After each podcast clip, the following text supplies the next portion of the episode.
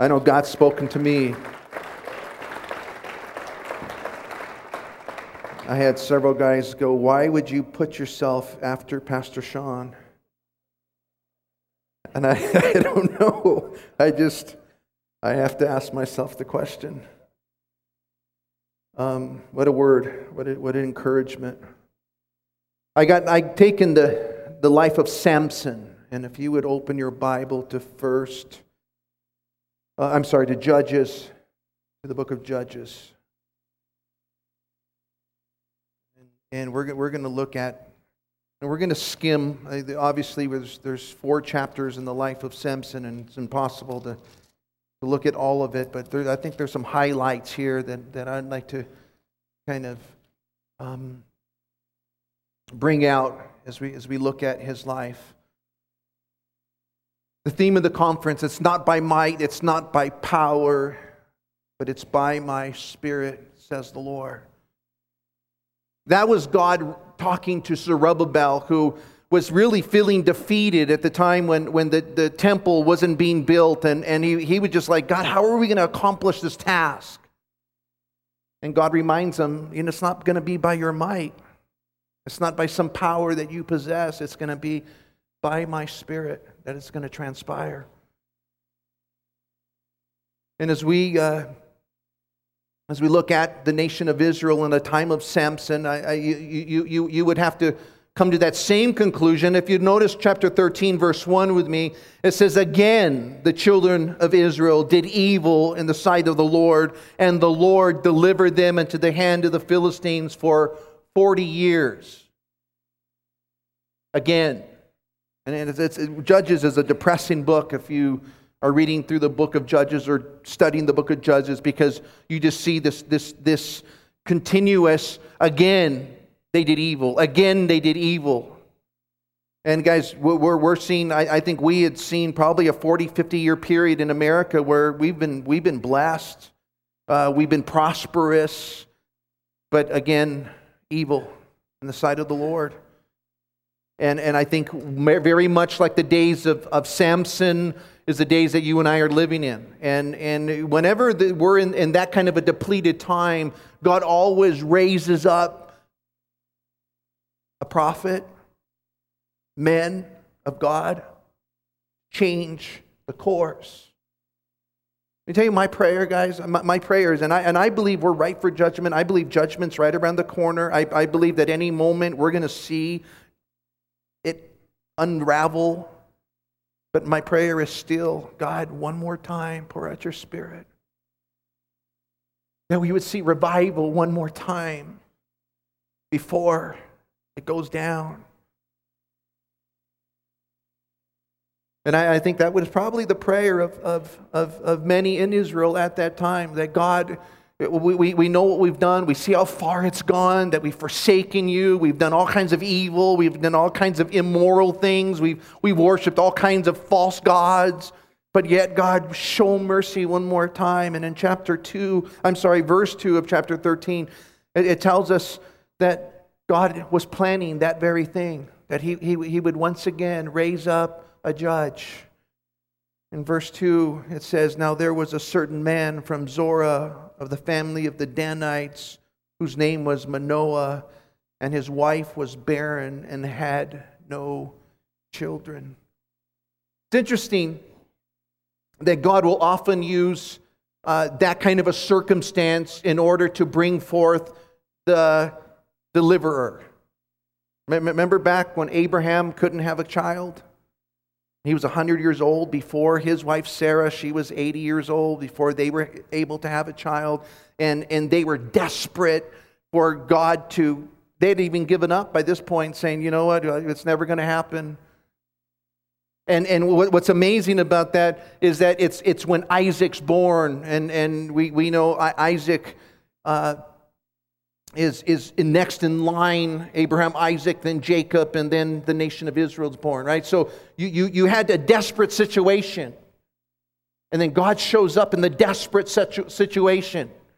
Here, here, here was this young maiden barren. We find that with Hannah and Samuel. Hannah couldn't have a child, and, and God shows up and gives Samuel. And I think the same thing happening here. It was a desperate time.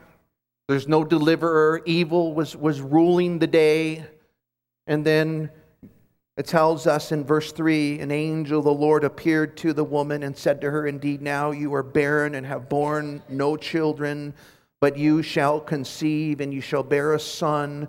Now, therefore, please be careful not to drink wine or similar drink and not to eat anything unclean for behold, you shall conceive and bear a son, and no razor shall come upon his head, and the child shall be a Nazarite to God from the womb, and he shall begin to deliver Israel out of the hands of the Philistines. Very, very, very, interesting that, that this man by the name of Samson was going to be set apart. A Nazarite meant that he was set apart for God. No wine, no raisins I don't care if they're a California plump, no raisins, were to be digested. Nothing unclean was to, was to be eaten by him, and he was to keep himself pure because he was to be separated from God. That's what a Nazarite was. A man that was separated from God. And a Nazarite would, would often take a period of time, six months, a year. There, there, would be there would be this time, but, but Samson was to be a Nazarite for life. It tells us in, in, the, in the text to come.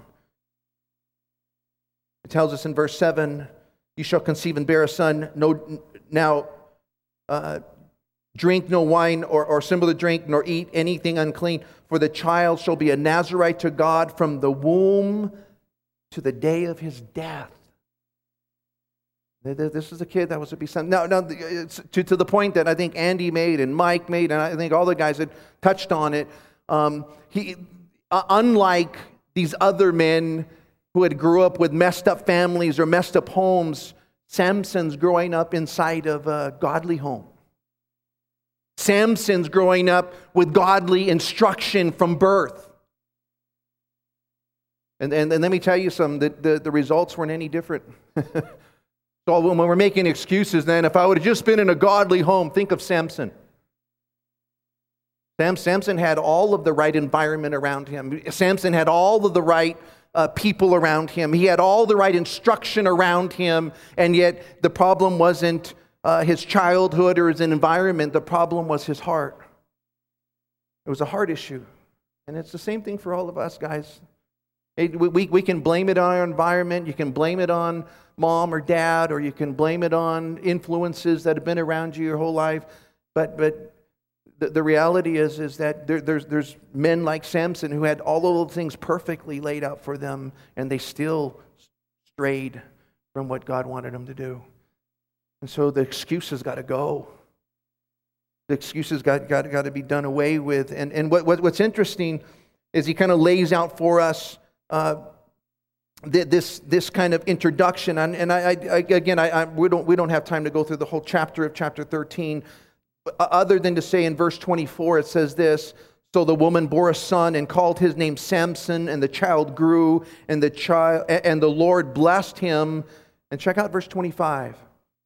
And the Spirit of the Lord began to move upon him at Mahaneh Dan between Zorah and Eshtaol.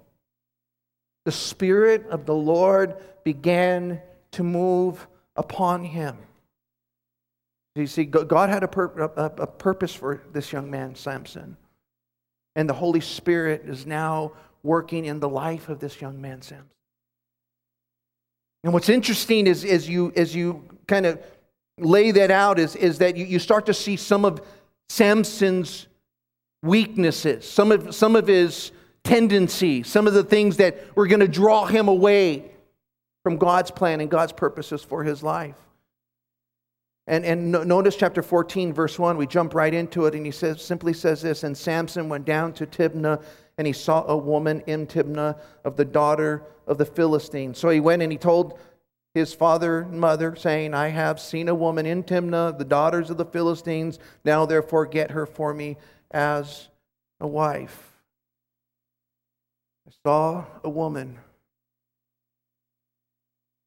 and I want her to be my wife. Now, now, the only thing dictating Samson's decision was what he saw with his eyes. It was, it was all about, this had nothing to do with love. This that everything to do with lust. I saw this woman. She's, she's definitely a, a, a, a gorgeous woman. She's a beautiful woman, and I want her. That, that, that was Samson's conclusion. And, and no, notice mom and dad's response in verse 4 I, I, or verse 3. I think um, some godly counsel to them. Look, look what he says. And his father and his mother said to him, Is there no woman among the daughters of your brethren or among all the people that you must go and get a wife from the uncircumcised Philistines? And Samson t- said to his father, Get her for me, for she pleases me well. Now, this is mom and dad. Look, I, I, Samson, let, let me give you some godly counsel. The Philistines, the uncircumcised, they worship a different God. They worship a different, a, a, a different deity. Dagon was their God. And if you yoke yourself with this woman that, that's a Philistine, then she's going to divide your heart so that you're not worshiping the same God. And there will always be a division within your home. And the scripture is very clear for us as men that, that we're not to be unequally yoked together with an unbeliever. And I think we need to take that seriously. You young men and young women here, no young women, you young men, that's just automatic. Young guys, young guys, you know what, man? Make sure that when you find your wife, that she's a godly woman. Seriously. It, it, it, if she's not, the rest of your life, man, you will, you will be troubled and, and you will be divided and you'll have conflict in your home. And it's, and it's interesting that dad just simply says, Look, can't you find a chick inside of Jerusalem? Inside of Israel? Look at all the beautiful women. Why do you got to go over there to find the woman? And, and this, this is what blew my mind. It, it, it, was, it was Samson's response to dad. She pleases me well. And this, this is how that translates, guys. And I wanted the translators, I think, nailed it. He says this She is right in my eyes. That's how that should be translated. She's right in my eyes. Now, we, we, we have to make sure that we're not doing what's right in our own eyes. And that, that, that, if you walk away with, with, with nothing else from what I share with you guys, here, here's, here's the deal, man. You cannot live your life for whatever is right in your eyes. You know, you know what's crazy? Is that that was the legacy that Samson leaves. And by the time you get to Judges chapter 17, here's what it says In those days there was no king in Israel, for everyone did what was right in his own eyes. The legacy that was left by Samuel to the nation of Israel is that it's okay to do what's ever right in your own eyes. You see, you, you and I determine what's right, not by what we feel or what we think or what our emotion tells us. You and I determine what's right because we have the instruction manual. This is what tells you what's right. And so the rest of the world's telling us that it's, it's, it's right for us to have premarital sex. No, that, that's not what, that, that, that's not right that homosexuality is, is perfectly normal. No, the, the, the, we, we know what tells us what's right. Marriage and, and, and, and, and homosexuality should never be, you know, put in, in, in the same sentence because that's what God, God's the one who defines these things. And so when you want to know what's right, you, you, you can't let your heart determine that, and you can't let the world determine that, or a statistic determine that, or because so many people agree with it, it makes it right. It's because what does God say about it? And if God says it's right, then it's right. And if God says it's wrong, then it's wrong. And Samson, Samson at this point is saying, you know what? It, whatever's right in my own eyes, that, that's, what's, that's what I'm going to live my life by. And, and it, it is. It's what he left his life by, whatever was right in his own eyes. And it's interesting that we, we, we find in Proverbs 12 15, it says, For the way of a fool is right in his own eyes, but he who heeds counsel is wise.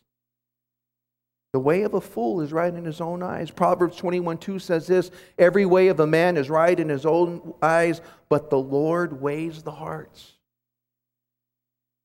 You see, you see Samson's first mistake is that he was allowing what he thought in his own eyes to make the decision for his life. And now he's going to go and marry a woman of the Philistines. And, and it's interesting that there in verse, verse 4, it tells us, But his father and mother did not know that it was of the Lord that he was seeking an occasion to move against the Philistines, for at that time the Philistines had dominion over Israel. So Samson went down to Timnah with his father and mother, and they came to the vineyards of Timnah. Now, there, there's, there's almost a theological problem when you read that. Wait a second. The Lord was looking for an occasion to, to, to destroy the Philistines. And so this whole thing was God's plan. Here's the deal God's going to use our frailties and he'll use it for his glory. Not an excuse for us to, to do wrong things, guys, in any shape, way, or form. That's not what he's saying here. What he's saying is, is that he knew Samson's weaknesses and that, and that even in the middle of his weakness, God was going to use it for good. Isn't, isn't that uh, biblical? What the enemy intended for evil, God will use for good. And God was going to use this situation in order to accomplish his purposes, even though Samson's in the wrong already, right at the beginning. And, and, and it tells us there in verse 5 that he went down to Timnah and he went through the vineyards. Anybody see a problem with that? He was a Nazarite. The vineyards, the grapes, the wine, the raisins. And it's almost as though Samson is going to go, I'm going to walk close to the edge as I, you know, I, I, I'm, I'm going to put myself in every situation that's going to be a temptation in my life, and I'm big enough, I'm strong enough, I'm bad enough that it's not going to defeat me. But that, that's, that, that was Samson's downfall. He thought he can put himself in circumstances and situations, and he thought that somehow that he was going to going to be defeated. And let me, let me, let me say, well, watch this. Look at the next verse. We'll come back. Watch what he says. Now, to his surprise, a young lion came roaring against him. And the Spirit of the Lord came mightily upon him. And he tore the lion apart as one would have torn apart a young goat, though he had nothing in his hand, but he did not tell his father or his mother what he had done. So, so, uh, here it is a young lion. He's there in the vineyard. A young lion comes to attack him. And, and check it out the Spirit of the Lord came upon him again. He takes that young lion and just tears it apart like a goat. I mean, you know, he, he didn't have a knife, he didn't have a bow, he didn't have a slingshot. He just, he just rips that lion, he just rips it apart. Now, here's what I'm convinced about, and, and I'm, I'm, I, I'm, I am totally convinced that Samson wasn't like the Samson that you saw in Sunday school. That he was like Mr., you know, looked like Joseph Gross or Sean Gibson or something. He didn't look that good. I, I kind of picture Samson more like El Skeleto. he was the skinny guy, man. There was no, no doubt about it. Because whenever God used him, they went, Where does your great strength lie? Now, if he looked like Johnny Unitas or Arnold Schwarzenegger, they'd know where his great strength lied. Right? This guy was Flaco. That would have been his nickname on the streets. He would, he, he, he, would, he would have been the guy that you would have least expected to, to have that kind of strength, but the Spirit of the Lord came upon him. And he, and he takes this lion and he rips it apart and goes, he doesn't tell anybody about it. And then look at verse 7 and he went down and he talked with the woman and she pleased Samson well. And after some time he returned to get her. He turned aside and see the carcass of the lion, and behold, a swarm of bees and honey were in the carcass of the lion. And he took some of it in his hand and he went along eating it. And when he came to his father and his mother, he gave some to them, and they also ate. But he did not tell them that had been taken he had taken the honey out of the carcass of the lion. Now, now uh, just remember, what, what, what, is Samson? A Nazarite. Where's he getting the honey? From a dead bod, a dead carcass. Unclean. And, and Samson is all, I mean, he, he's always just pushing the line. How much can I get away with in my Christian walk? How much can I get away with? And the Spirit of the Lord still work with me and work through me. And, and, and it's, it's interesting that, and the, the, many of you guys know the story. Samson poses a riddle. He, he um, challenges the guys, you know, if you can guess the riddle, then, then I'll give you 30 changes of clothes. And if, and, if, and if you can't guess the riddle, you give me 30 changes of, of clothes. And, and the, the feasts for seven days, by the time they're getting to the end of the feast, they start to get angry with Samson's wife because he was taking advantage of them. And, and, and they begin to challenge, you know, Tell them, look, if you don't tell us the answer to the riddle, we're going to burn your house, we're going to burn your daddy, we're going to burn your mama, and we're going to burn you. That's what they told her. And so Samson's wife begins to weep on him. She begins to weep and say, You know, Samson, you know, if you really love me, you would tell me the riddle. In verse 16, it says, Samson's wife wept on him and said, You only hate me. You do not love me. You have posed a riddle to the sons of my people, but you have not explained it to me. And he said to her, Look, look here, chick. I have not explained it to my mother and my father, so should I explain it to you? Now, he needs marriage counseling right away. You don't ever tell your wife that. I don't do that for my mom and dad. You expect me to do it for you, woman? I mean, I mean, the guy's got issues, obviously. She, she weeps, she weeps, she weeps. He finally gives in, tells her the riddle. She tells the guys the riddle, and he owes them some money, right? He owes them some clothes. Look at verse 19 again. Uh, actually, verse, verse 18, it says, they, they answered the, the riddle, What is sweeter than honey? What is stronger than a lion? And he said to them, If you had not plowed with my heifer, there's another marriage counseling appointment. you would have not solved my riddle. Look at verse 19. And the Spirit of the Lord came upon him mightily, and he went down to Ekron, and he killed 30 of their men, took their apparel, gave them the changes of clothing to those who had explained the riddle. So his anger was aroused, and he went back to his father's house. And Samson's wife was given to his companion who had been his best man. Uh, uh, here's the deal lust and anger were, were, were the things that, that ruled Samson's life. And, and he was going down, you know, he would get angry over something. He just, you know, and he, he, he gets angry at his wife. He leaves her for a while.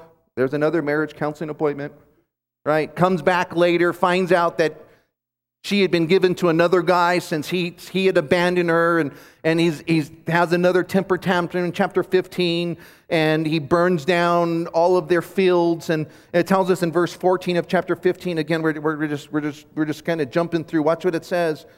And when he came to Lehi, after he burned down everything, they want to arrest him, and, and, and they um, uh, tie him up. His own people tie him up. And verse 14, when he came to Lehi, the Philistines came shouting against him, and the Spirit of the Lord came mightily upon him, and the ropes that were on his arms became like flax that had burned with fire, and his bonds broke loose from his hands, and he found a fresh jawbone of a donkey, reached out his hand and took it, and killed a thousand men with it.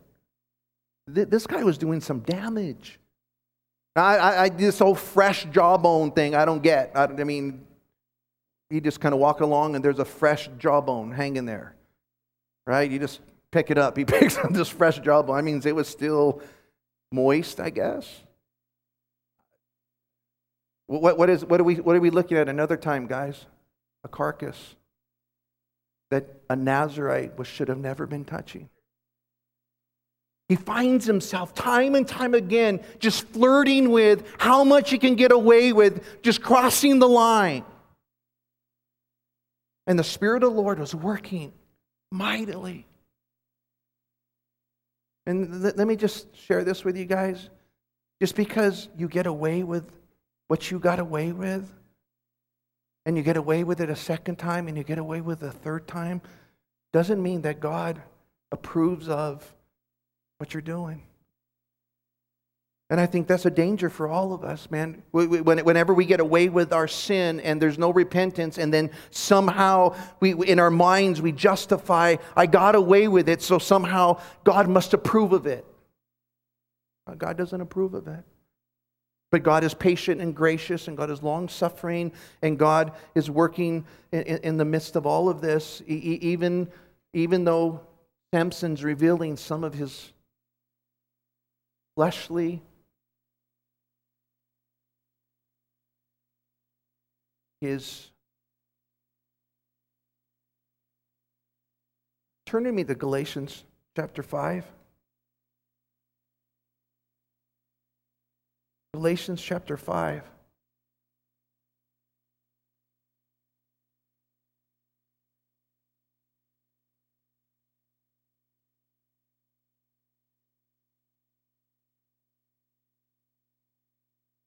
Beginning in, in verse 16. It says, I say then, if you walk in the Spirit, you shall not fulfill the lust of the flesh.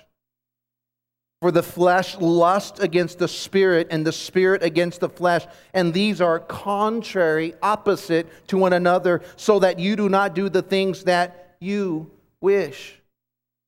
You know what, another way of saying that, guys? So you, that you don't do the things that are right in your own eyes.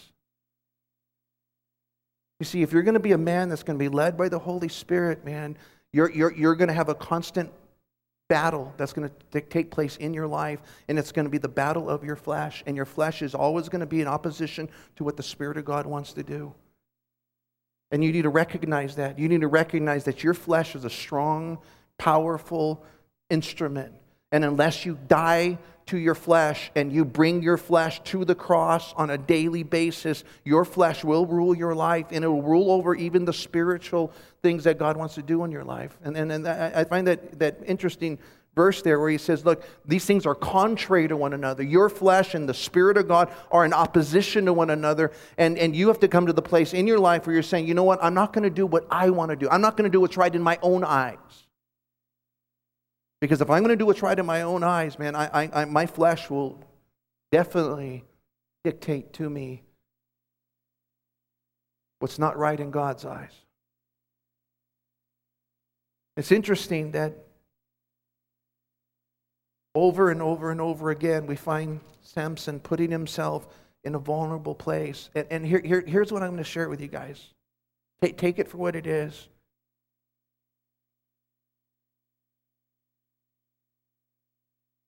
Don't put yourself in vulnerable places, man.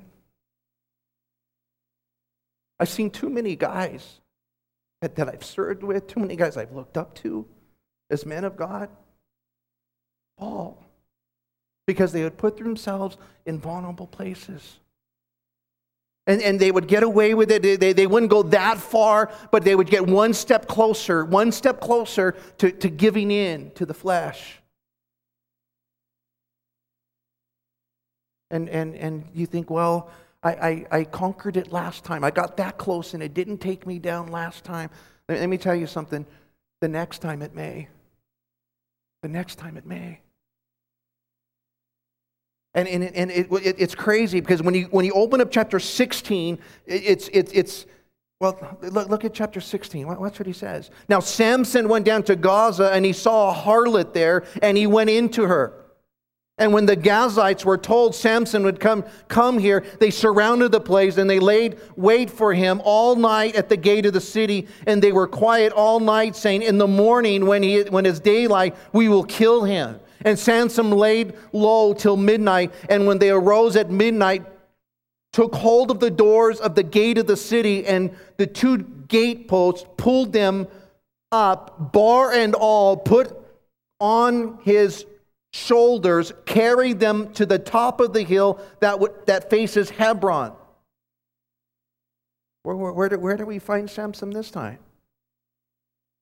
He's at the whorehouse. And he's indulging his flesh. And, and, he, and in his mind, he's going, I'm going to get away with it again because I got away with it all those other times. And the guys are going, you know what? We'll, we'll trap him this time. We'll trap him this time. And, and by the grace of God, he gets away again. He takes the bars of the city, and you've seen that picture in, in, in Bible school books, right? Carrying the bars of the city. 40 miles is, is, is the distance he would have carried it. Unbelievable. Throws the gates. You see, what would happen in a city is whenever nightfall would come, they would close the gates of the city. And the gates of the city was, was, was what protected them from the enemy coming in. And what, what's interesting is that Samson's now in the enemy's camp. He's there at the, at, at the prostitute's house, goes into her, and at midnight, just something nudges him, you know what, get out now. He gets out, he tears, you know, and can you imagine all the guys waiting for him, you know, watching him carrying the gates off into the distance, just like, dude, and we wanted to take him on. and then, verse 4, it says, Afterward it happened that he loved a woman in the valley of Sorek, whose name was Delilah. And the lords of the Philistines came to her, and he said, and they said to her, Entice him and find out where his great strength lies, and by what means we may overpower him, that we may bind him and afflict him, and every one of us will give you 1,100 pieces of silver. No, no, here, here's the deal, guys. He, this is the first time that he loved anybody. That Everything else has been lust, and, and so now he's got Delilah, and he says that he loved Delilah. He loved her. Do you know what the word Delilah means? You ever looked that up? It means feeble. It, it, it means that what she was about to do was make him a feeble man, take away all of his strength, take away all of his power, take away all of his influence, take away and rip him off from what God intended and planned for his life. You see, he had chance after chance after chance after chance until Delilah came into his life. And now she was going to make him feeble. She's being enticed with, with money, and, and she comes along and they say, Look, we're gonna, we'll, we'll, we'll make you wealthy, woman. You, you find out where his great strength lies, and every one of us will give you 1,100 pieces of silver. She could retire. Notice, look, verse 6. So Delilah said to Samson, Please tell me where your great strength lies, and with what you, we may, you may be bound to afflict you. Guys, a chick ever tells you that, run. Where is your strength, baby? And how do we afflict you. She wasn't even holding back. But let me tell you, by this time, he's so blinded to what's going on spiritually that Samson thinks it's a game. He thinks it's a game. He thinks, you know what, who, who can touch me? I, you know, look, look, look what I've got away with all of my life.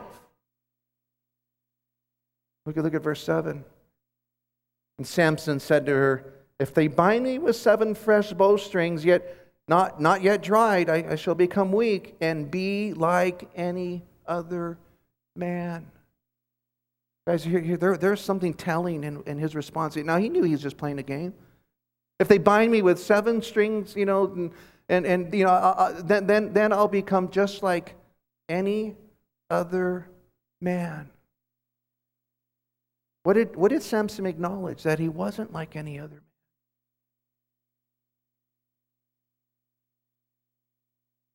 And that if he gave in to certain things, that he would become like any other man. Did you, you guys realize that we're not, we're not like other men? Because we have the Spirit of God living inside of us. You're not like any other man. You're different. You've been changed, you've been transformed, you've been bought by the blood of Christ, and you've been set apart for Him. and for his glory and for his purpose. And Satan wants to make you like every other man. That's why you got to stay away from, from, from getting close to the line. Not, not, it's not what you can get away with. It's how far away from the, from the edge can I stay so that nothing's going to push me over there. That's got to be the goal, man. And there, there's this thing going on in the church as a whole. And, and, you know, I'm not talking about our church or your church, I'm talking the church as a whole. There's this thing that, that you know what, we, we, we, we, we, we have freedoms that we want to exploit. We, we want to be able to go and, and drink a little bit here and, and hang out in places that we shouldn't be hanging out in because, because it's not a big deal. No, let me tell you something. I came from those things, and for me, it's a big deal. I, I, don't, I don't want to get anything close to those things, man.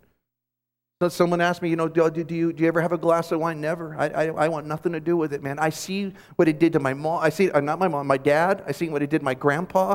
I, I seen what it did to me in my first 23 years of life. Why, why would I want to mess around with something that is so destructive in the lives of so many people? And, and, and what's, what, what's interesting is, is, is, is, you, is you look at this, this whole picture is that Samson knows exactly what's going on, but he thinks that he is invincible and that he could, cannot be affected by it. Look, look, at, look at the verse. There in verse chapter 16, watch what it says. And Delilah said to Samson, Look, or verse 8, I'm sorry. So the Lord of the Philistines brought up to her seven fresh bowstrings, not yet dried. She bound him with them. Now men were lying in wait, staying with her in the room, and she said to him, The Philistines are upon you, Samson. And he broke the bowstrings, and as a strand of yarn breaks when it touches fire, so the secrets of his strength was not known.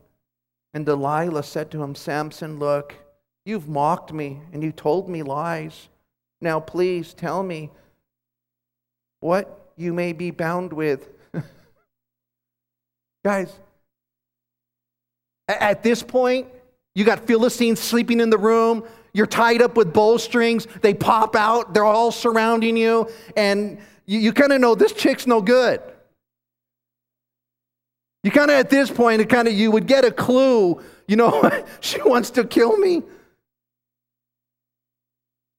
But he's still there. And, and, and he thinks that somehow he's going to get away with it. And he tells her, Well, you know, let me, let me, let me tell you what's really going on. he said to her, If they bind me securely with, with new ropes that have never been used, then I shall become weak and be like any other man. And Delilah took new ropes and, and bound him with them and said to him, The Philistines are upon you, Samson. And the men were lying in wait, staying in the room, and he broke them off his arms like a thread. And Delilah said to Samson, Until now, you've mocked me. You've told me lies. Tell me what you may be bound with. And he said to her, If you weave the seven locks of my head into the web of a loom. So she wove it tight with the batten, batten of the loom and said to him, The Philistines are upon you, Samson. And he awoke up from his sleep, pulled out the batten of the web from the loom, and she said to him, How can you say that you love me when your heart is not with me? You have mocked me these three times and have told me, not told me where your great strength lies. And it came to pass when she pestered him daily with her words and pressed him so that his soul was vexed to death. Here's, here's what it was, guys. She nagged him and nagged him and nagged him. And, and it, it's almost mind boggling how you go, well, why, why, why, why would he entertain this stuff? Why would he keep himself in that position? I, I, I can tell you why, because sin is, has a blinding factor upon our lives. It's, you, you, you, I, I, I've talked to guys that have fallen into some kind of sexual sin or some kind of, uh, of horrid sin, and, and they're just saying, man, I, I, I knew, I knew it was wrong, I knew it was wrong, I knew it was wrong, but somehow I thought I was going to get away with it.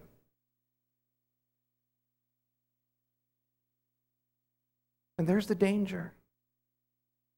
It's a danger for every one of us as men.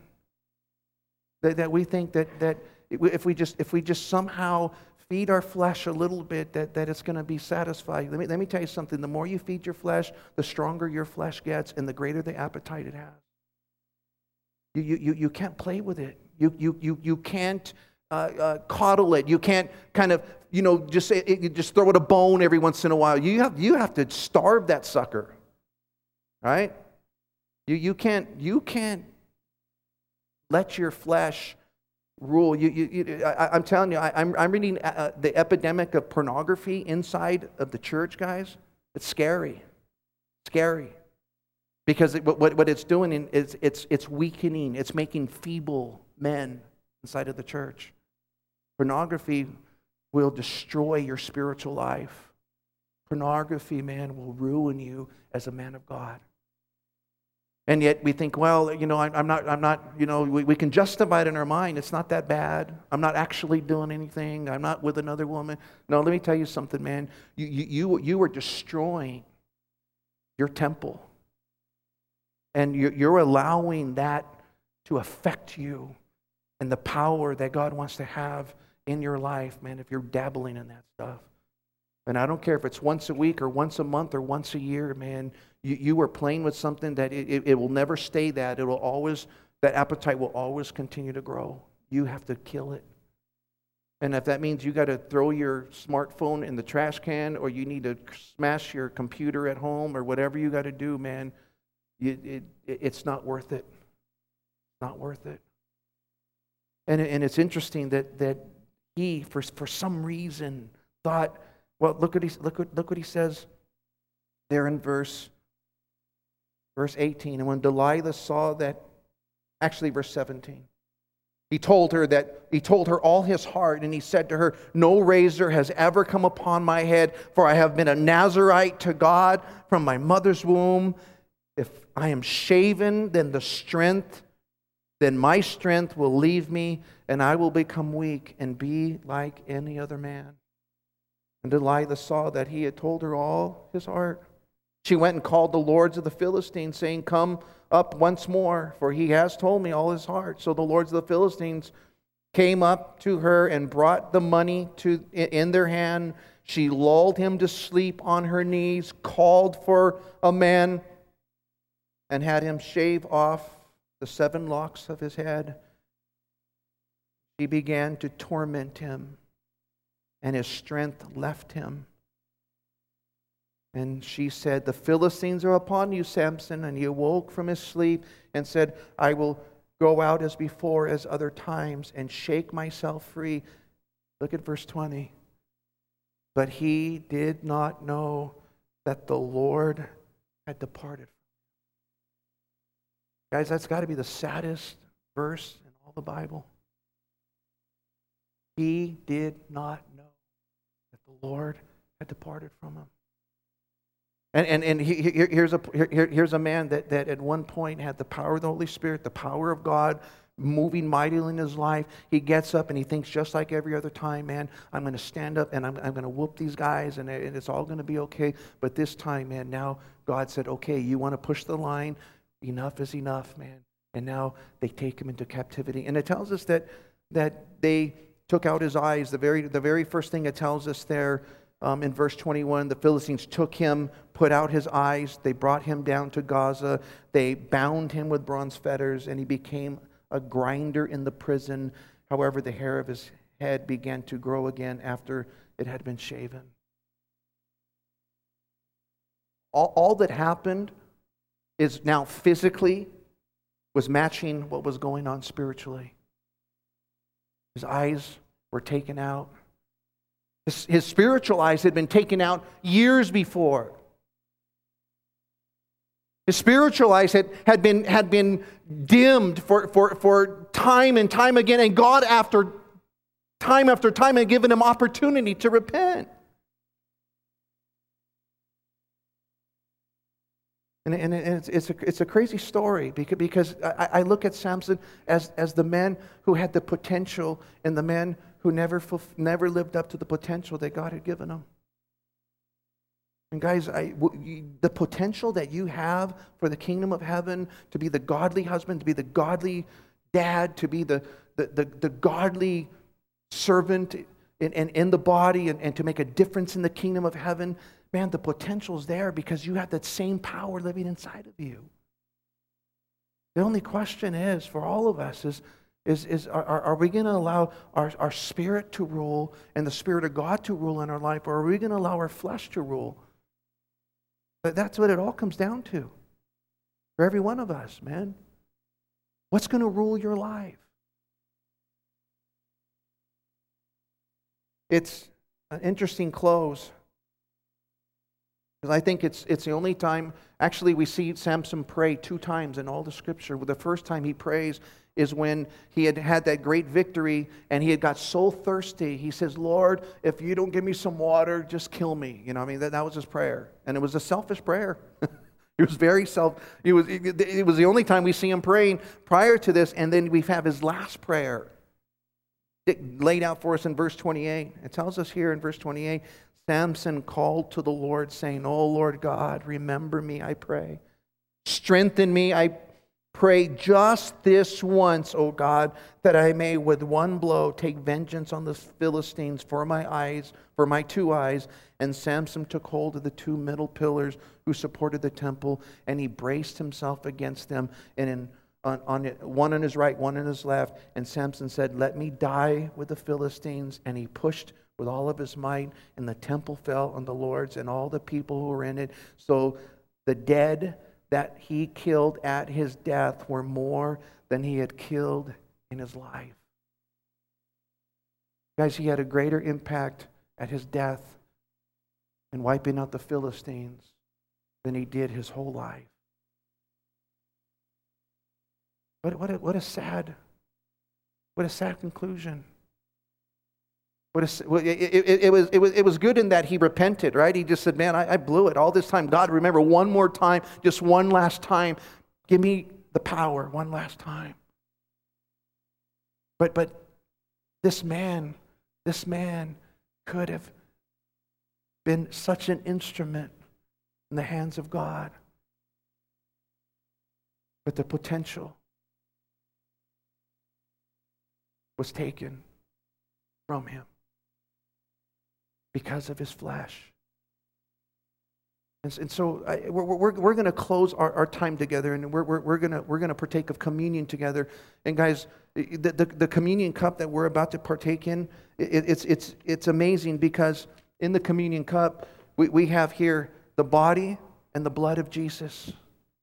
It's the body and the blood of Jesus. And, and, and you and I know what that represents that he laid down his life so that you and I can live. And then you and I have been called to lay down our lives, our flesh, our desires, so that the Spirit of God can rule our lives and so that you and I can make a difference in the days that we're living in.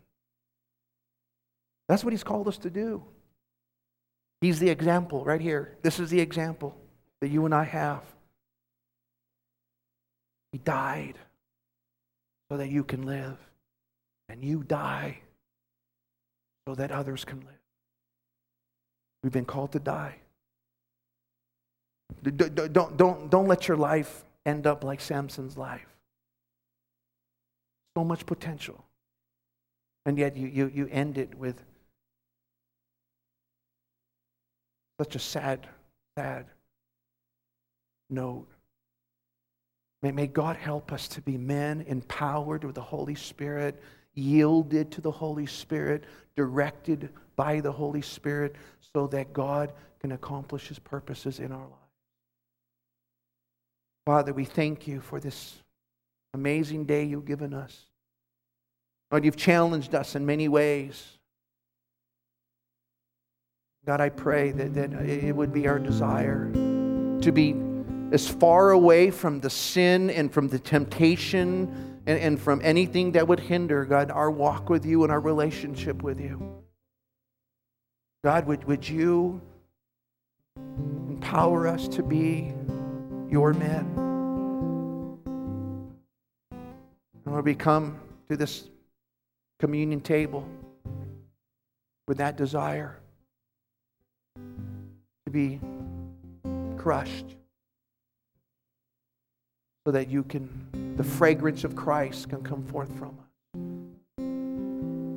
As we're just going to worship the Lord together, the communion team's going to come and pass out the elements at this time. I'm going to ask that, that we would just have a just a, a, a spirit of worship, man. Just tune everybody else out, you and the Lord, man. If there's things that you, you, you need to deal with in your heart before we before we close and before we partake communion, now's the time to do it. A clean slate. That, that, that's, that's the amazing thing that, that God's willing to do for any one of us. He's willing to give you a clean state, slate right now, right here. Everything else gone. That's, that's what His blood and what His body did.